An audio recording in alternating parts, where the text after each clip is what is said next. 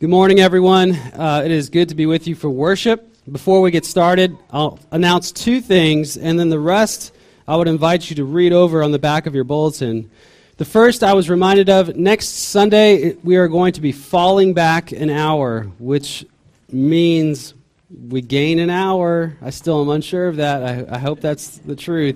Uh, we lose an hour, so a lot of our phones will update automatically, but if they don't, uh, do your best to know what time it is, and we hope you can join us next weekend for worship and Sunday school.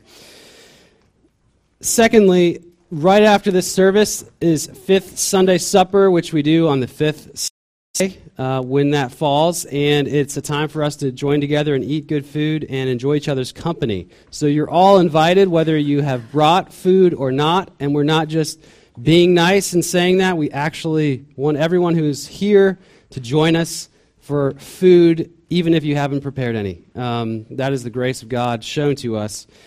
So please join us after the service, after we enjoy the Lord's table for a time of fellowship together.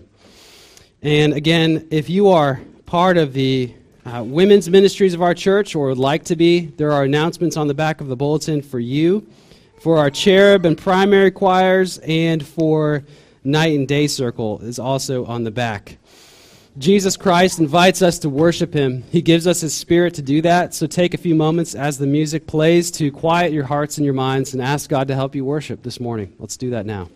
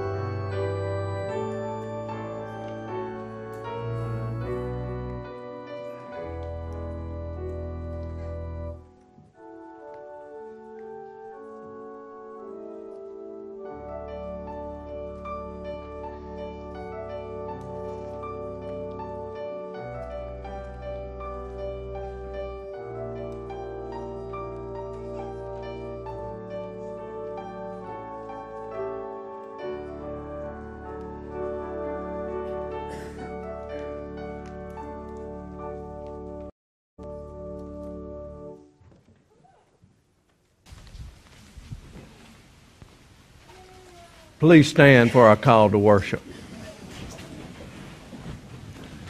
Our call to worship this morning comes from Psalm 95, verse 1 through 3.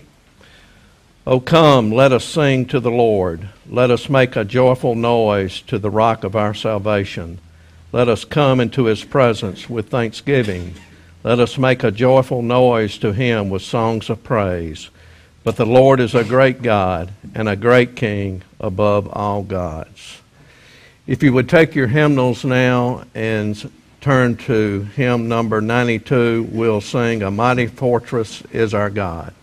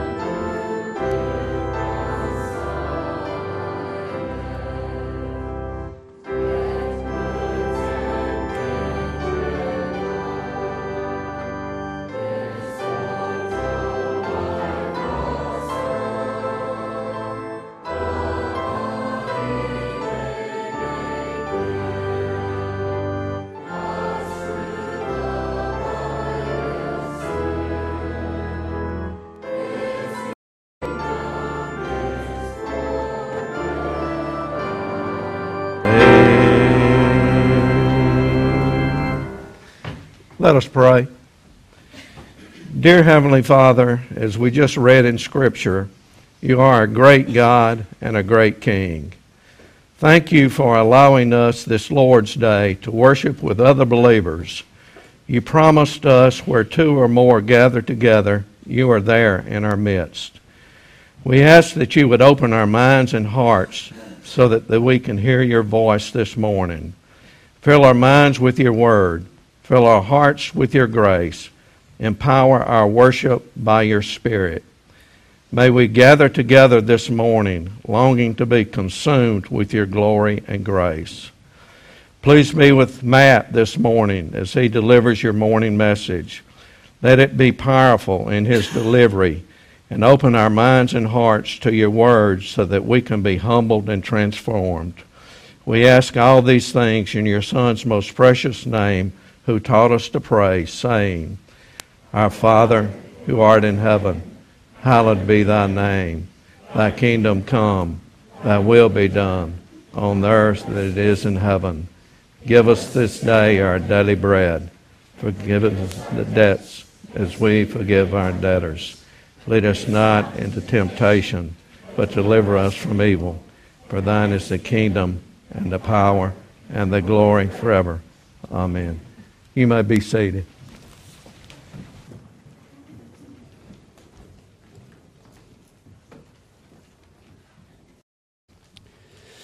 Well, we have a time to pray together. Um, I will lead us in a time of corporate prayer. Um, and some of you may know that today is Reformation Sunday, and we sang just a few seconds ago, A Mighty Fortress is Our God, um, who Martin Luther had a hand in writing and creating. Um, we are uh, thankful to God that He has, in every age, given us uh, people who love Him and follow Him, and we're thankful for those people who were um, working for uh, Christ Church and allowing us to be able to read the Bible in our own languages, to uh, bring people into closer worship and relationship with God um, in so many different ways.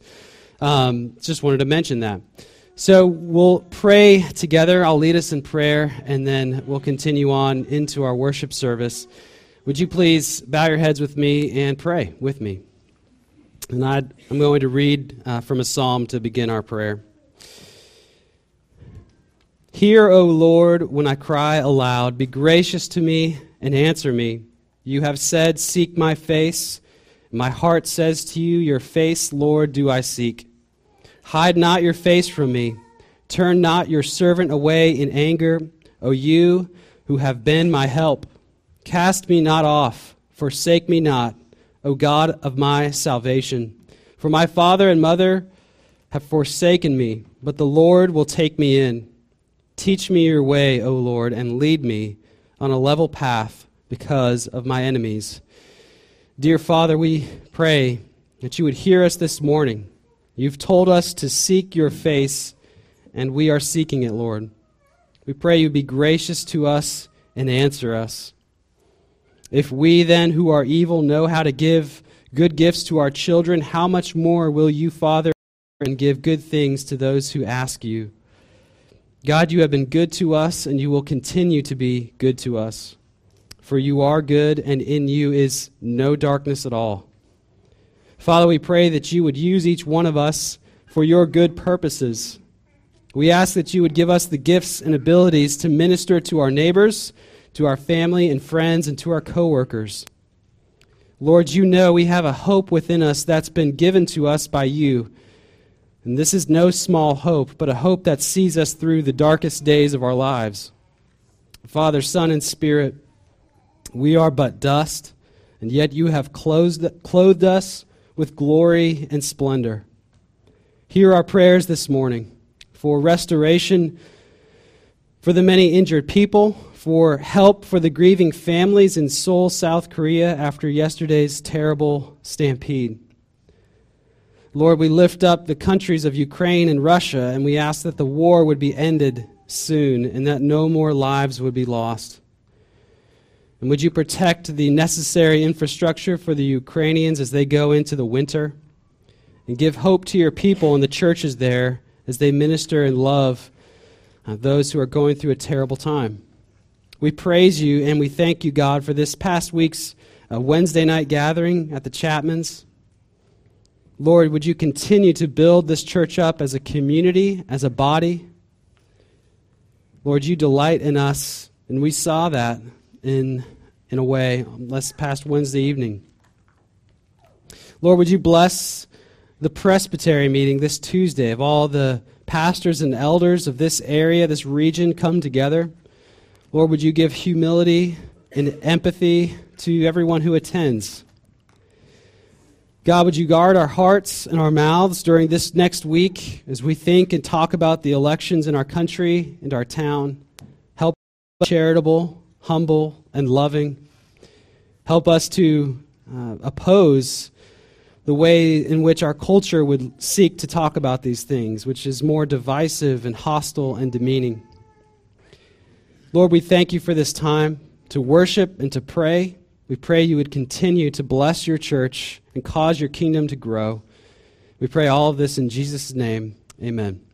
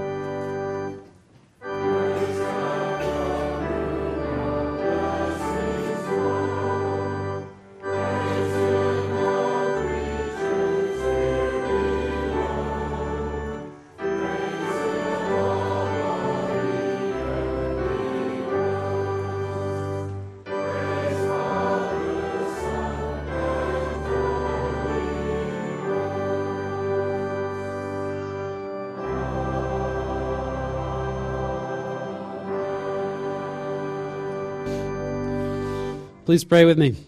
God, we give our tithes and offerings to your kingdom, to your purposes. Would you bless our tithes and offerings for that purpose? Lord, we thank you for this time to give. Uh, enlarge our hearts for giving, um, even as we go through these next few months and years, as the economy uh, becomes more and more difficult. Lord, give us hearts that enjoy and uh, listen and respond to you in our giving. Uh, we pray again all of this in Jesus' name. Amen. If you would remain standing, we'll continue worshiping together with hymn number 119, hymn 119, which is I Sing the Almighty Power of God. Let's continue worshiping together.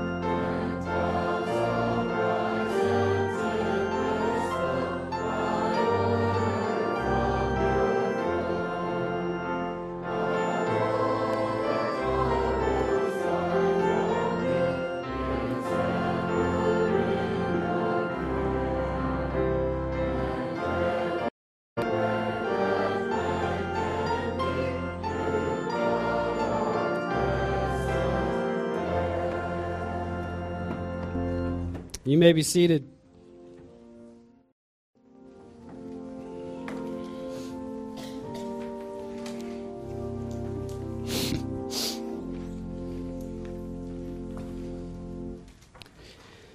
Uh, I would invite you to turn in your Bibles to Mark chapter 4, so starting at verse 1.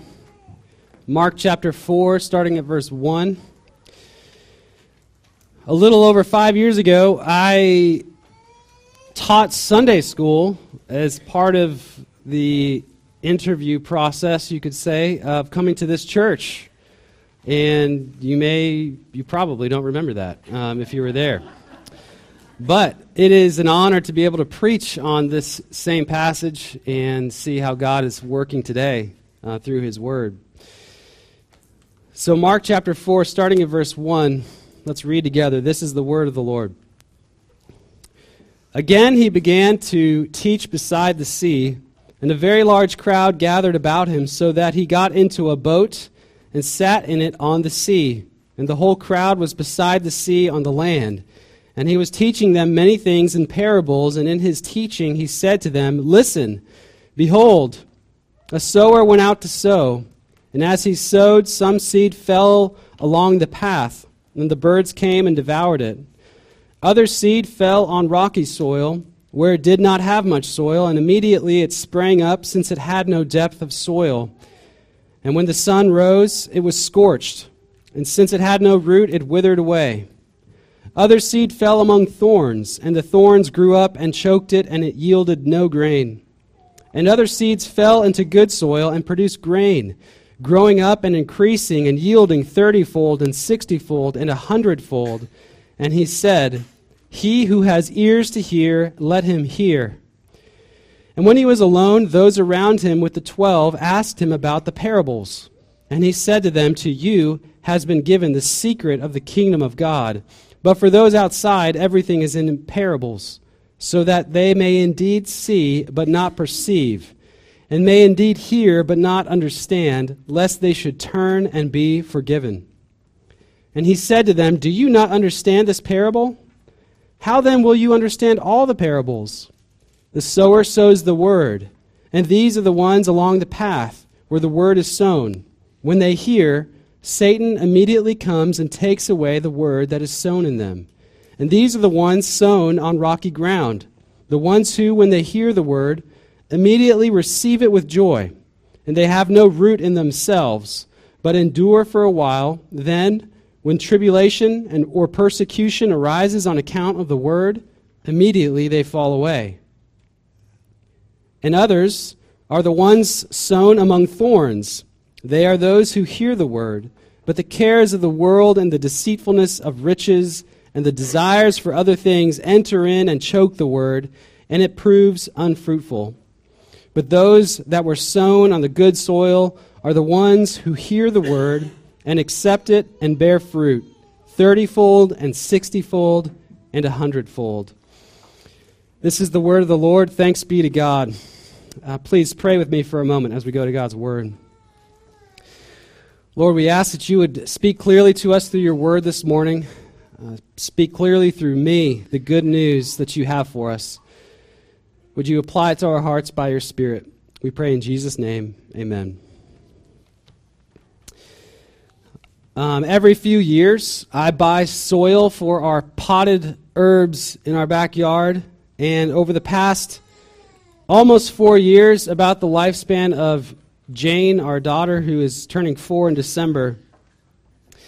I have dreamed of soil that can go untouched and uncared for, that will produce herbs that are delicious and healthy without any of my effort involved.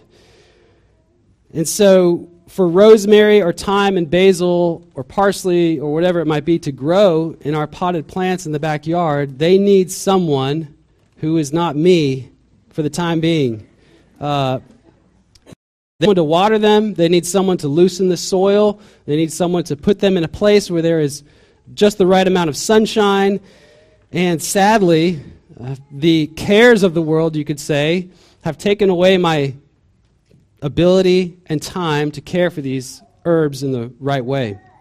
And sometimes I go into the backyard when a recipe calls for one of these herbs, and I think maybe, maybe miraculously, one of these herbs is growing and I can go and use it for this recipe.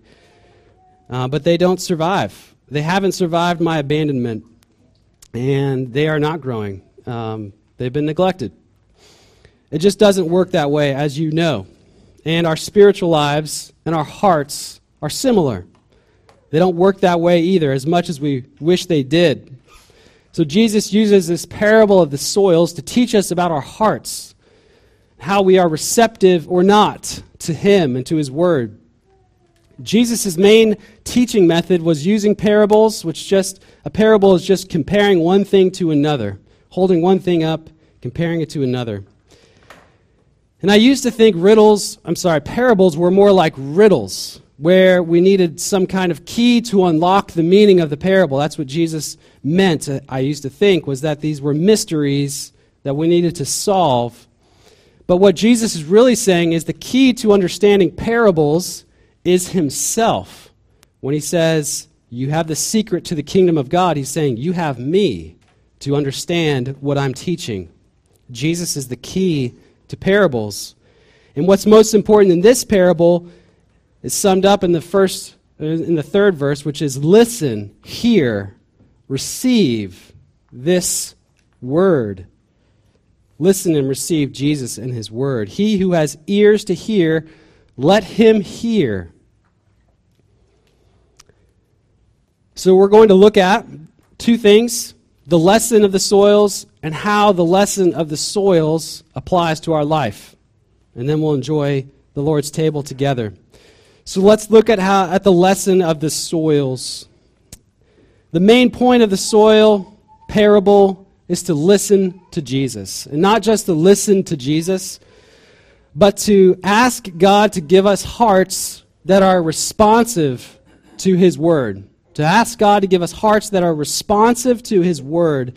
And responsive means to hear Jesus and to receive Him, which means that His Word begins to take root in our lives. Which means our soil is loose and malleable. And so Jesus is saying every day, in every conflict, in every season, in your suffering and in your joy, whatever place you might be in, he is saying, have hearts that are receptive to my word. Ask for a heart that is responsive to God's word in every circumstance. Jesus' prayer for you and for me is that our hearts would not be hardened by the world, by the devil, by our flesh. They are all seeking to harden our hearts. And so Jesus gives us this parable where he shows us these different types of soils to illustrate where we might be and the type of person, the types of people who receive God's word and those who don't. As he shows us, Satan is doing his best to take the word away, whether it's by tempting people to simply harden their hearts against any kind of word from God, like the hard path, or our hearts are like rocky soil, and over time, persecution or suffering on account of the word comes into our life, and we just don't feel like it's worth holding on to the word, so we give it up because we need something else or our hearts are like the thorny soil, and the cares and desires of the world eventually overpower our trust in the Word. But those who hear and receive the Word in good soil, a heart that is receptive, are miraculously fruitful. They abound in fruitfulness. In some ways, we can look at this parable as the ministry of Jesus as the ministry that Jesus carries out. On the one hand, this parable represents the work God is doing in and through Jesus. As some people say, it's the inbreaking of the kingdom of God. Jesus, the sower of the gospel, who tirelessly sows the gospel to whoever would hear it, he is preaching and teaching everywhere he goes. And he's doing it today through the preaching and reading of his word, even now. He sows the word almost indiscriminately. He, he sows it and invites people to the gospel uh, of all, all types of people everywhere. Isaiah 45 says, Turn to me and be saved, all the ends of the earth, for I am God, and there is no other. No one is beyond the reach of God, and God is preaching his gospel to all peoples. For every person, the word falls on those who have no desire to hear it. For others, people hear it and they grow quickly, but they wither because the word has not taken root. For others, the word is taken away by the cares of the world. And some receive the word and produce a tremendous crop. So, just as God's word goes out to all people to be saved, Jesus also teaches here in this parable that his word and his parables serve also as a judgment. So, for some, it is a blessing and salvation, and for others, it is a judgment. Look at verse 10 with me. This is a challenging and difficult couple of verses. We read this and when he was alone, those around him with the twelve asked him about the parables, and he said to them, To you has been given the secret of the kingdom of God, but for those outside, everything is in parables, so that they may indeed see, but not perceive, and may indeed hear, but not understand, lest they should turn and be forgiven. Initially, this seems unloving. It seems at best confusing. But what Jesus shows us here isn't new. In fact, he's quoting from one of the old prophets in the Old Testament. Parables, like prophets in Israel's time, bring to light what is already there. Sometimes prophets' only role was to preach the gospel, but it was serving as a judgment on people's unbelief. Jesus' parables confirm the states of people's hearts. People who are with Jesus will be given understanding, but the outsiders will be confirmed in their unbelief. So, in this verse, we have something very difficult to understand, but one we have to wrestle with, which is God's sovereignty and man's responsibility or free will. God's sovereignty and God's will and man's free will.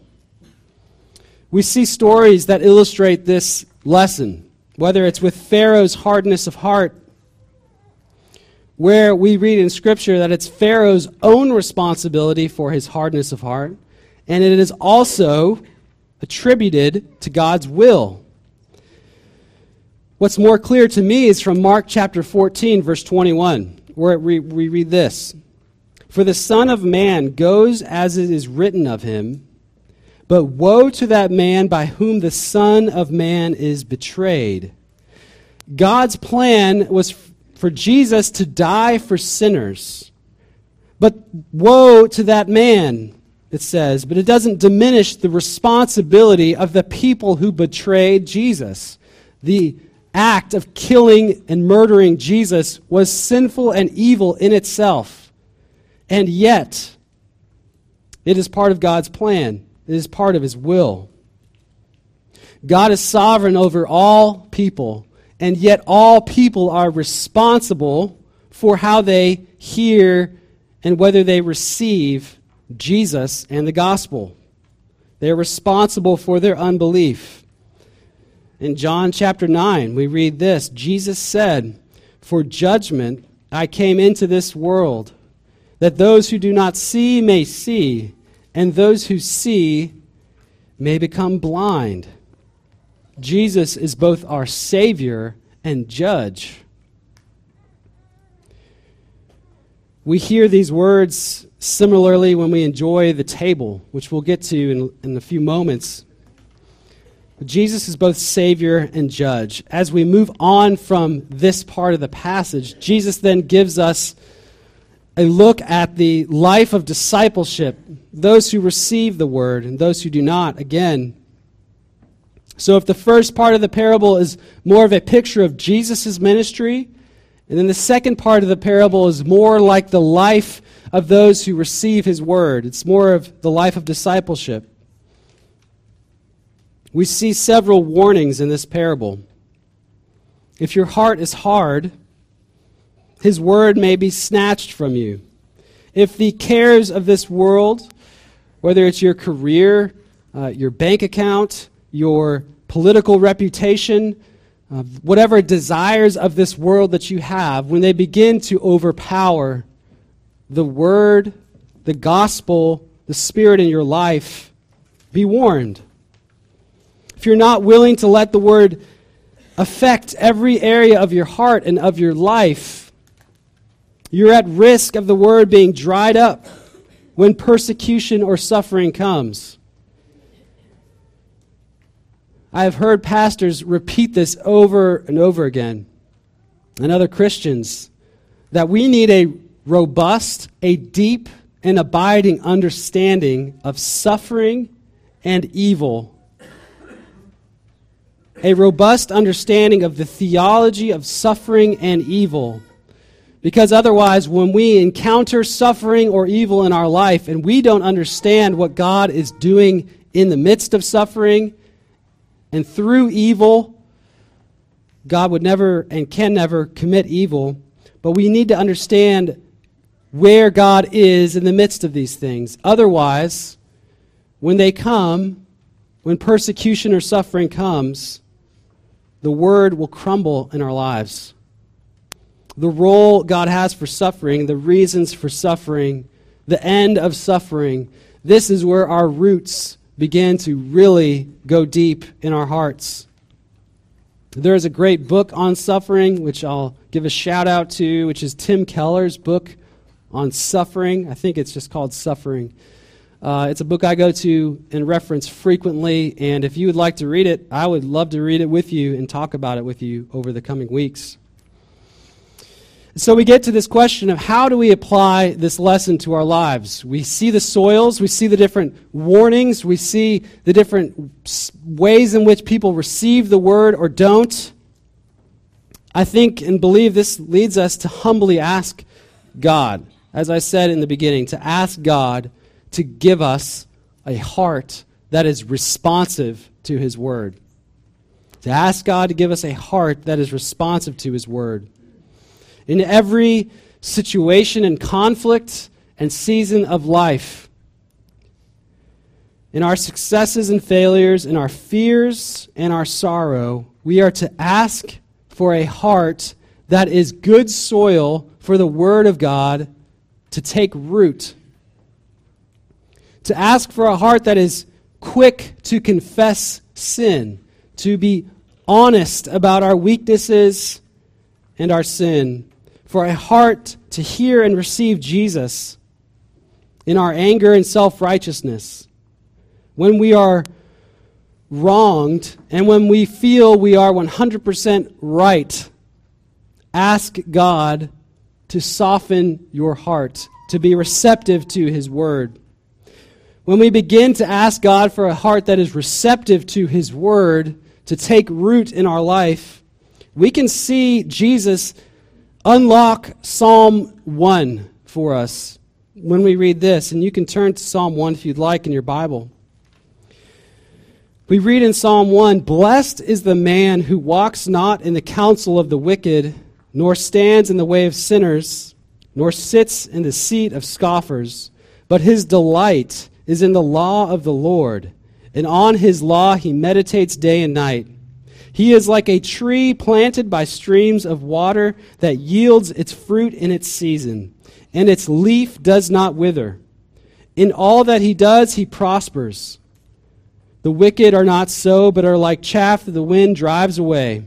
Therefore, the wicked will not stand in the judgment, nor sinners in the congregation of the righteous. For the Lord knows the way of the righteous, but the way of the wicked will perish. The psalmist says the person who has good soil delights in the word of the Lord, and he meditates on it, and it has deep roots, and his leaf does not wither, no matter the season that it's in. Whether the circumstances around him are terrible or they are wonderful, his leaf and his fruitfulness does not end. Even when there's a drought, even when there's a thunderstorm, whatever comes, his leaf does not wither. He is always fruitful. So we can ask God for a receptive heart, for soil that is constantly refreshed and able to accept the word. We can ask God and use the tools that God gives us. And this is lame, but we can say God gives us uh, gardening tools to keep the soil of our hearts. God gives us the means of grace, which we talk about often in reformed circles, which is the word, sacraments, and prayer. These are the ways in which God communicates and plants his word of grace in our hearts. So we can go to God in prayer, and I encourage you to pray to God alone in a room this week and be with God. So be attentive to reading and enjoying and bringing in God's Word by reading your Bible, especially on days you don't feel like it. Go to church so that you can respond to God's grace in worship and grow in fruitfulness and enjoy the sacraments as we are given a responsive heart we are the first, perhaps, to acknowledge when we have sinned against another person or when we have used hurtful words against another person. A responsive heart is the first to say that what I said, for instance, was wrong. And I said it because I wanted to, because my heart is sick from sin and I am sorry. A responsive heart says, You are right to be sad, to be hurt, and discouraged. And by God's help, I will never say that again. And we can ask for forgiveness. And a responsive heart leaves the rest to the Lord. A responsive heart is not, does not require or expect forgiveness from those we have wronged and sinned against.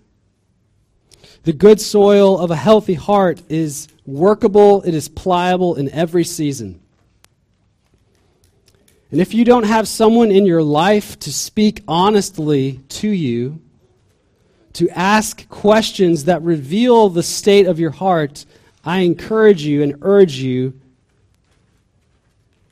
to begin a relationship with someone for these purposes. For someone to say, hey, it looks like the work that you're taking on, it looks like all these things you're doing are beginning to suffocate the word in your life. It looks like these things are becoming more important than your knowledge and love and walk with the Lord. We need people who, are, who will just ask us Are you enjoying? Are you reading and letting God's word into your life on a regular basis? We need someone to do this because the word, the temptation of the devil, the temptations of the world and of our flesh will not cease until we die or Christ returns.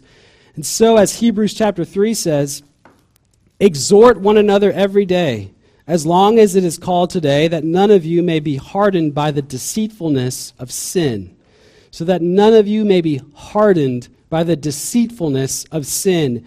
Every day, exhorting each other just means bringing each other, bringing accountability, bringing the word to bear on one another's, each one another's life. And now the good news is this the good news of the gospel is that wherever you are today, whatever state your heart is in today, God will give everyone who asks of him a new heart, a heart that is receptive to his word. Ezekiel 36 says, I will give you a new heart, and a new spirit I will put within you, and I will remove the heart of stone from your flesh and give you a heart of flesh. This is the promise of the gospel that Jesus is sowing. Jesus is the sower of the word. He is also the giver of new soil. He is the one who provides us with the heart to receive his word. He causes dead soil to spring new life and be fruitful beyond measure. So, whether you are old or young, whether you hate God or are far from God, or whether you enjoy God and His presence today, He can and He will make you fruitful beyond measure by His Spirit. He will produce joy and peace and patience and kindness, generosity, self control, gentleness in everyone who asks. God will give it. We have a wonderful God who cares not just for those who have receptive soil, but for those who are hard hearted. God lifts up the weak, He brings life to the dead. This is the God we worship and serve. So, he who has ears to hear, let him hear this morning that Jesus is alive, and the life he now has, he gives to all who ask of him. So, be encouraged be, eh, be warned, and be grateful. Today, if you hear his voice, receive him.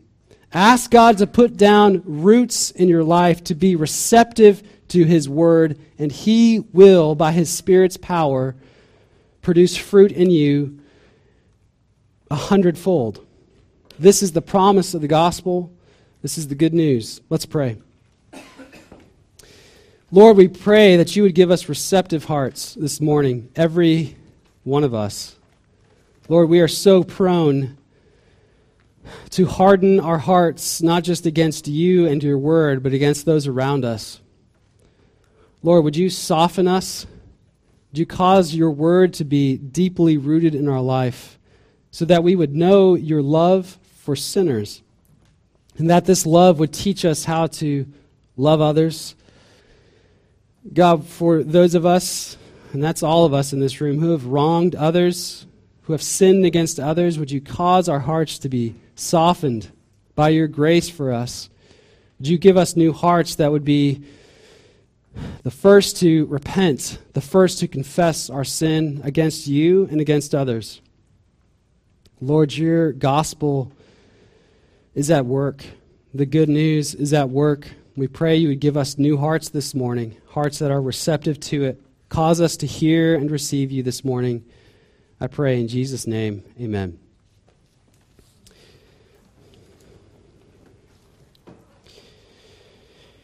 As we prepare the table, uh, I invite you to stand for the first section of the hymn, which is uh, hymn number 261. We'll sing verses 1 and 2 of What Wondrous Love Is This as we prepare the table. So please stand and let's worship God with hymn 261, verses 1 and 2.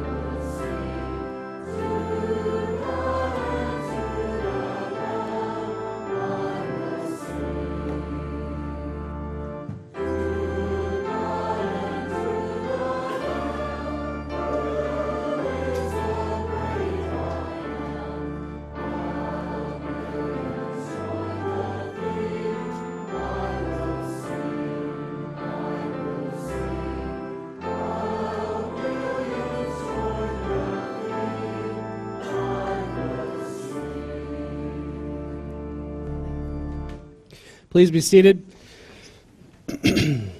Listen to the words of institution from Luke chapter 22.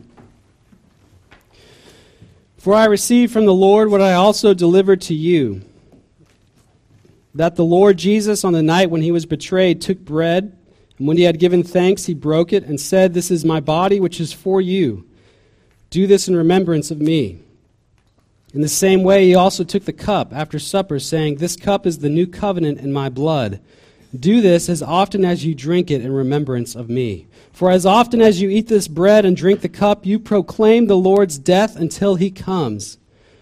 Whoever therefore eats the bread or drinks the cup of the Lord in an unworthy manner will be guilty concerning the body and blood of the Lord. Let a person examine himself then, and so eat of the bread and drink of the cup. For anyone who eats and drinks without discerning the body eats and drinks judgment on himself. The table set before us as a sign and seal of the promise that Jesus gives us. It's a sign and seal of the person and work of Jesus himself. He tells us to listen to him and to receive him and this table is a way in which we physically receive the gospel and let it take root in our hearts. The body and blood taken in by faith tills our hearts. It creates a heart that is receptive. When we pray, God would use this table to make us receptive further to His Word, so that we would pursue the Lord with renewed strength, so that He would encourage our hearts through this table. The bread and the juice are meant to take root in our body so that the gospel would reach every area of our life. And as you hear the word of the gospel, you should believe it, you should receive it, And you should, by faith, rejoice that God has given us this table to enjoy. Jesus Christ loves you. He died in your place to give you his righteousness, to give you hope of eternal life with him. And if you're a member of this church or another, I invite you to come and enjoy this table with your brothers and sisters in Christ. But as we read in Luke chapter 22, and as we have heard the parables of Jesus, if you do not understand this table, or you have not put your faith and your trust in Christ, I ask that you do not eat this bread and this cup, but instead that you would take this time to pray, to even write down questions that you have about this part of the worship service, and that you would talk with an elder at this church about what we're doing here before you participate. If you trust in Christ, I invite you to come and enjoy this table. Would you please pray with me? God, we thank you for this table. We pray you would use it for our faith. You have given it to us as a means of your grace to strengthen us, to continue to soften our hearts, to keep our hearts soft so that we would uh, be led by you and your spirit. So encourage our faith, uh, strengthen us, cause us to be uh, looking to your word, to your gospel uh, in every circumstance, in every season that you bring us through. Uh, we again, again, we thank you, Lord, for this table. We pray in Jesus' name. Amen. The Lord Jesus Christ, on the night in which he was betrayed, took bread. And after he had broken it and given thanks, he gave it to his disciples as I, ministering in his, in his name, give this bread to you. And he said, Take and eat. This is my body, which is for you. Do this in remembrance of me. The elders will pass out the bread, and once everyone's been served, we'll eat together. We'll do that now.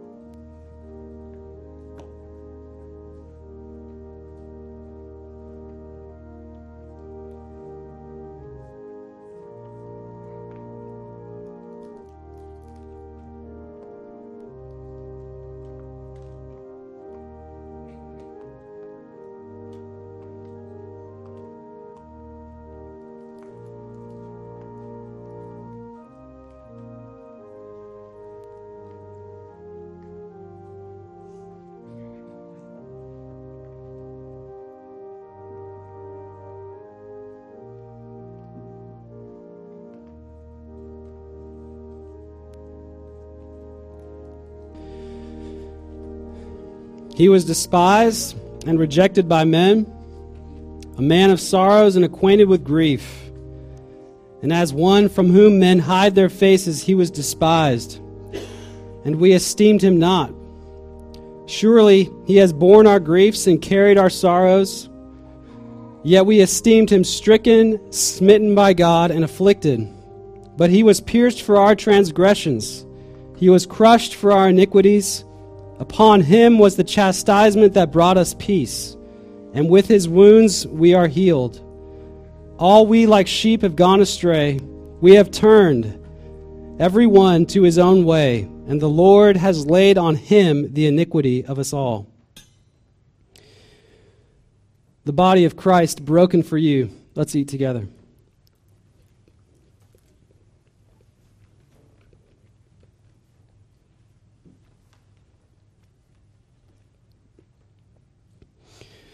In the same manner, Jesus took the cup, and after giving thanks, as we've done in his name, he gave it to his disciples, saying, This cup is the new covenant in my blood, which is shed for many for the remission of sins.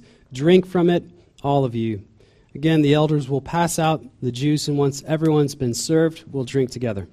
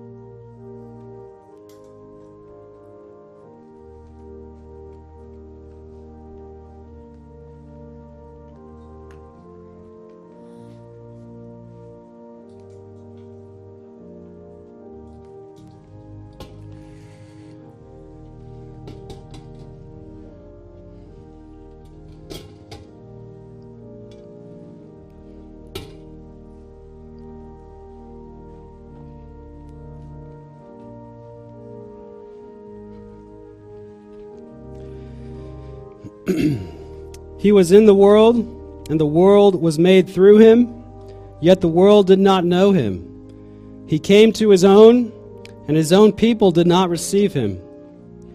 But to all who did receive him, who believed in his name, He gave the right to become children of God, who were born not of blood, nor of the will of the flesh, nor of the will of man, but of God. And the Word became flesh and dwelt among us, and we have seen his glory glory as of the only Son from the Father, full of grace and truth.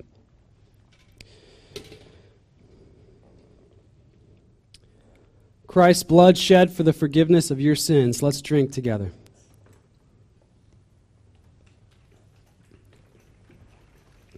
Let's pray. Lord, again, we thank you for your body, your blood. You were crushed for our iniquities, for our sin. You were raised to new life to give us life. We thank you for the promise of the gospel. And God, we pray you would give everyone here hearts to receive your spirit and your word, and that it would take root in our lives for the glory of your kingdom and for your glory. We pray all of this in Jesus' name. Amen. I invite you to stand and respond to God's grace with the last verse of hymn 261. Let's stand and sing verse 3 of hymn 261.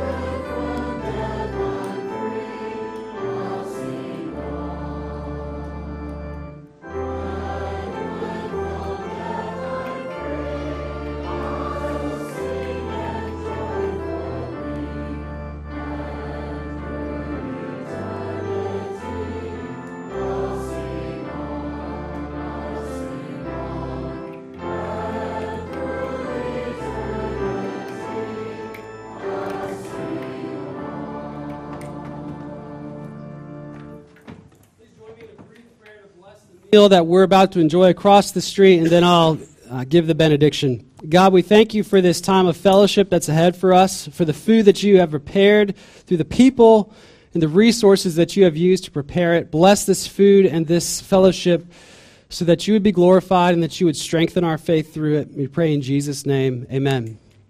Hear God's good word to you as we go. Now may the Lord of peace himself give you peace at all times in every way. The Lord be with you all. Amen.